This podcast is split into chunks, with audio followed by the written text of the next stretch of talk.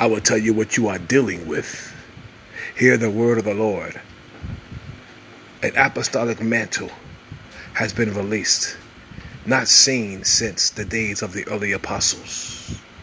That mantle that was on Apostle Peter and Paul and others has been released in this generation. I'm telling you right now.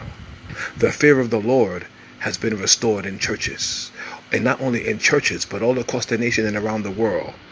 The Lord, the Bible says, is a man of war. The Lord will slay you. The Bible says, Samuel, the prophet, revealed it by the Spirit of God. He said, The Lord killeth. The Lord will kill you. God will slay you. He's holy. You think it's a game? You think I'm playing? Listen, let's read the Bible. Let's go into the Old and New Testament. There are cases when, all in the scriptures, the Bible makes it abundantly clear. There are cases in which there are times when God came down and cut a person down. God can take a man's life. Hear me now. God can take your life.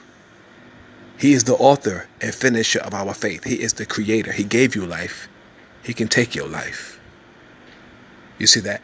Don't play with God. Fear God. God is not a toy. And see, we have a nation and many goat nations throughout this planet that are playing with God.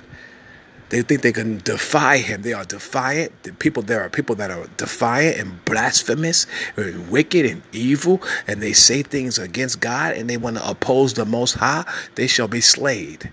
They shall be cut down and thrown in hell. I'm telling you right now, this is how it's going down. You need to fear God.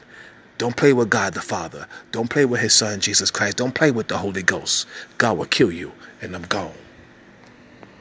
Praise Jesus, the Lamb of God and the Lion of the tribe of Judah forevermore.